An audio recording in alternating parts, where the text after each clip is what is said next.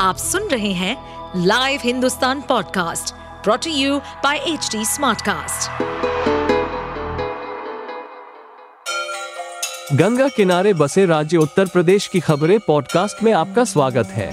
इस पॉडकास्ट में हम सुनेंगे छोटे शहर इटावा से लेकर राजधानी लखनऊ, चमड़े के शहर कानपुर और राम की नगरी अयोध्या जैसे सभी शहरों से जुड़ी राजनीति, विकास, मनोरंजन, दल बदल, फरेब और अपराध जगत की सभी खबरें।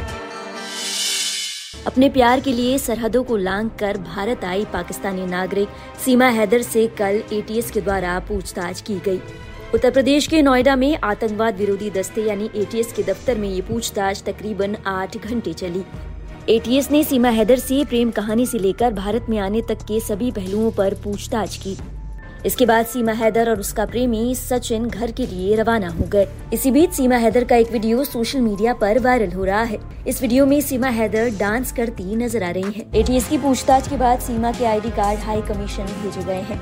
सूत्रों के अनुसार सीमा के चाचा पाकिस्तानी आर्मी में सूबेदार और भाई सैनिक है। सीमा हैदर का ये वीडियो सोशल मीडिया पर तेजी से वायरल हो रहा है। ये वीडियो पाकिस्तान का बताया जा रहा है। आपको बताते चलें कि आज यानी मंगलवार को भी सीमा हैदर से पूछताछ की जा सकती है।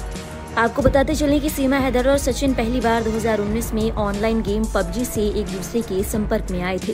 इसके बाद दोनों की प्रेम कहानी की शुरुआत हुई और सीमा अपने 4 बच्चों के साथ नेपाल के रास्ते भारत में दाखिल हुई।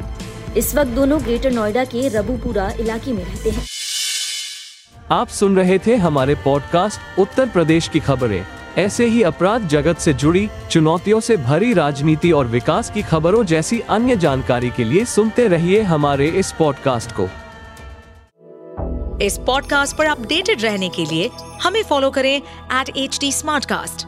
हम सारे मेजर सोशल मीडिया प्लेटफॉर्म्स पर मौजूद हैं और ऐसे पॉडकास्ट सुनने के लिए लॉग ऑन टू www.hdsmartcast.com।